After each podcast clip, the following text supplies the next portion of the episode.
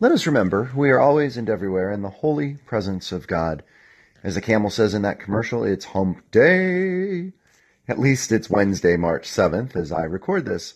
Imagine it's likely a different day and time when you hear this. I'm Rick, and welcome to the Presence Podcast, episode number 66. On this midday of the work week, I kept my eyes, my ears, and my soul open to noticing when, where, and how I experienced God's presence. Throw another log in the campfire, pull up a tree stump to sit on, and allow me to tell you about the day. Back in episode number 51, I talked about being outside in our school garden and enjoying the freshness of that day and the just pleasure of being outside. I took that time to pray the midday divine office prayer. You may recall from an earlier episode that praying this universal prayer of the church is a Lenten commitment I've adopted.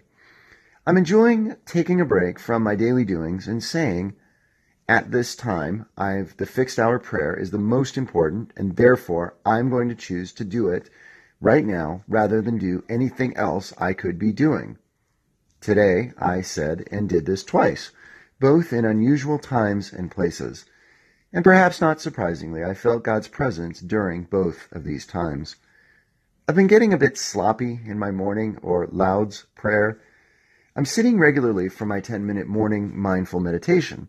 Starting my day with this has now become so essential for my well being. But I've been waiting till my morning free period, second, to pray the Lauds office. Today, though, I offered to sub the second half of second period for my wife, who also teaches religion at the school where I teach. Her class was working well and quietly, so I thought it was a good time to offer this prayer. So I pulled out my phone and used the Laudate app, which links me to the Universalis website, which is which offers the Psalms and other prayers for each of the fixed times of the day. So there I sat in my wife's classroom, silently praying. I felt the presence of God as I prayed the Psalms and also as I watched the juniors at work. Since I've taught freshmen and sophomores, not only do I know most of the students in the classroom, I've taught many of them for one or two school years. I watched them this morning with fondness for the unique individuals I know them to be, and also with awe as I witnessed signs of how much they've grown over the two and a half years of high school. Later today, as I prayed the Vespers prayer, I watched another junior. This time it was a child I know very well, as I was the first person to hold him after his birth.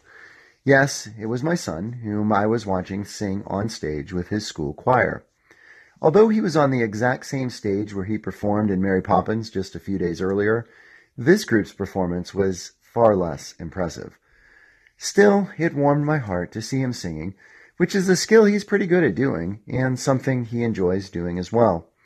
Again, I felt God's presence in the Psalms, my participation in an ancient universal prayer, one that someone else somewhere else was likely praying simultaneously with me, and also in recognizing Christ in those others around me who were also there seeing a loved one performing. Like in the classroom this morning, it's certain no one knew I was praying.